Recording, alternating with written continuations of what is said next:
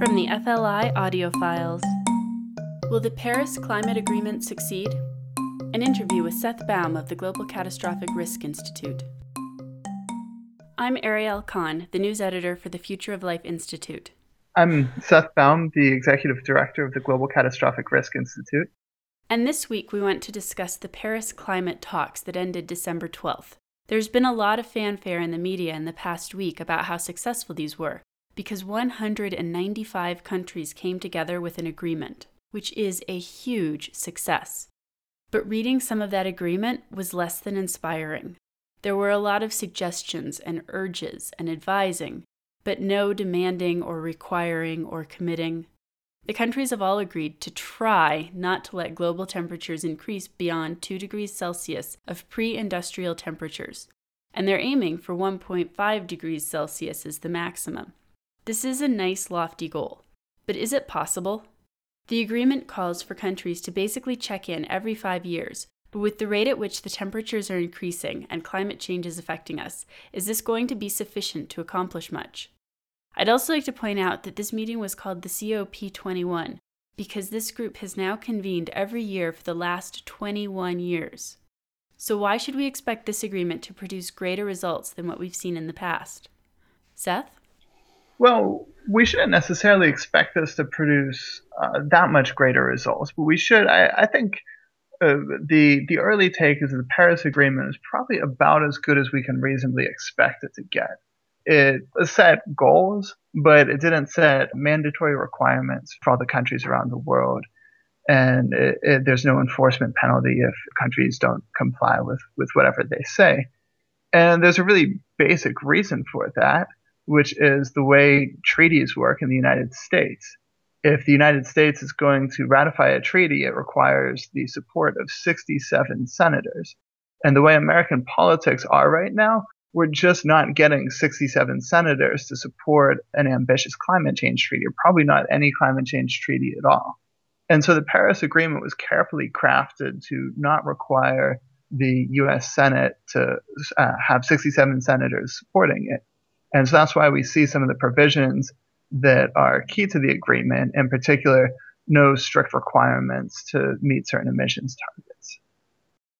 So, are, are you saying then that part of this Paris Agreement is because US senators can't agree that climate change is an issue? Yeah, because a large portion of the Senate does not want to support uh, any climate change treaty at all. A lot of them don't think we should do anything about climate change. They just blow it off as an issue. And and then of those who are concerned, some of them just aren't interested in going in on an international treaty on it. But 195 countries are involved, and a lot of this really does come down to the fact that our Congress doesn't want to deal with it.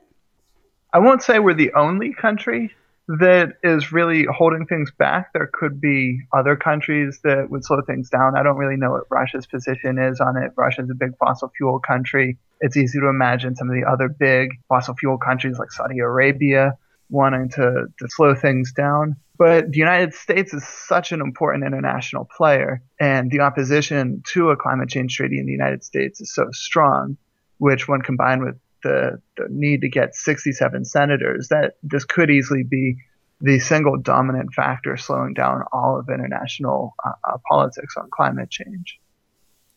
And so, going back to the goals of staying below 2 degrees Celsius and ideally not exceeding 1.5 degrees Celsius as, as an increase, is that possible? I, I, mean, I think graphs that, that were being shown indicated that, that these temperatures could be hit within the next 15 to 20 years. Well, it, it's possible. Is it is it likely? That's another question. I mean, we're we're not there yet, but I think we shouldn't get too much from the fact that there's 1.5 or 2 degrees Celsius in the Paris Agreement. These are nice aspirational goals, but they're not the the crux of the agreement. The crux of the agreement is sending it back to national governments to take their own steps and use the international system to basically put a little bit of peer pressure on different countries around the world to try and get them to come up with the most ambitious emissions reductions plans nationally, domestically, that they think that they're able to do. And maybe that'll line up with one and a half or two degrees Celsius. Maybe it won't. But at least putting those aspirational goals out there might help compel countries to act more than they otherwise would have. And can you elaborate a little bit on why the two degrees is sort of the cutoff point? The specific two degrees number came from an early uh, international climate change conversation. And you can make a bit of a scientific case for it in a way, but it's it's very imprecise. So I personally don't favor thinking too much in terms of strict cutoff points, right? The difference between 1.9 degrees and 2.1 degrees is, is pretty trivial the point is more that we should aim for something like two degrees instead of something like three or four or five degrees, all of which is, is entirely possible with the amount of fossil fuels that we could be burning. And do we expect that this will have more success than the last 20 years of meetings and agreements have had? Is there a reason to expect this one to be more successful? I think there is.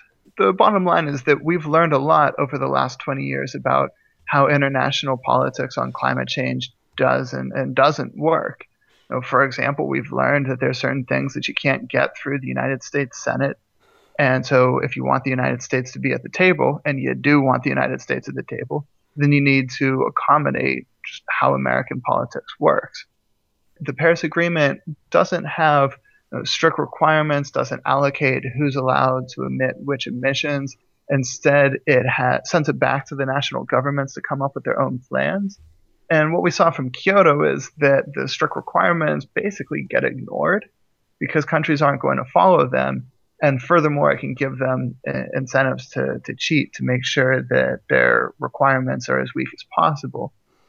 We've never tried this before in, in this format, and it's got a chance to at least help. But I think the bottom line, and Paris shows this, is that the bulk of the actions on reducing emissions are not going to come from international negotiations. They're going to come from national and local activities and things of that sort. Now, looking at climate change in general, how does it present a catastrophic risk? Well, climate change already is uh, not not just a catastrophic risk, but it's you know, uh, been associated with catastrophes, actual catastrophes, not not risks of catastrophes. And I I live in New York City, and I think it's fair to say that Hurricane Sandy, which hit us a few years back, would not have hit us as hard were it not for climate change. The simplest explanation is that the sea level's risen a little bit, and that caused the storm surge that swept through town to sweep through a little bit farther. So climate change is already causing at least local catastrophes like what we saw from Sandy. But as far as climate change is a global catastrophe, the key question is could climate change cause permanent damage to the entirety of global human civilization? And climate change is not some quick event that happens all at one time. Instead, climate change moves slowly. And so the way I would think about climate change is not could it destroy civilization on its own, but could it make it more likely that civilization will fall apart because of all these other things going on? And I think the answer is definitely yes, even for relatively small amounts of, of um, uh, warming. And now I, I want to go back to the Middle East. If we're going to decrease or if we're going to limit how much the global temperature will increase, we obviously need to decrease the amount of fossil fuels that we're using. And I'm wondering if, if that would also be destabilizing then for the uh, Middle East. Gosh, yeah, this is this is a big one, and it's I, I think this is not talked about nearly as much as it should be. So we have countries like Saudi Arabia and its, its immediate neighbors whose economies are mainly dependent on the sale of fossil fuels. Yeah, this is this is a really thorny one. I've I've heard people suggest the idea that you know we really should ramp up a, an aggressive climate change policy because that'll starve the Middle East of its money and, it'll starve ISIS, it'll starve the terrorism, and, and that'll help us achieve our foreign policy goals. I'm really nervous about that. I think we, we bankrupt the Middle East with great caution. Well, first of all, we need to act aggressively to reduce emissions, uh, but at the same time, we need to find more constructive means for the Middle East to have its economy run so, for example, the United Arab Emirates, what we see in, in Dubai, they're really trying to diversify their economy. I, I, that's a very positive thing that I wish more of the Middle East would be taking. Iran, actually, of all countries, has a, a relatively diversified economy, and they're in position to take some positive steps towards an economy that's not so dependent on fossil fuels. And going back to the climate talks, I mean, one of the things it you know all these leaders from countries got together and came to this agreement, but in many countries, ours included, um, the leadership will change.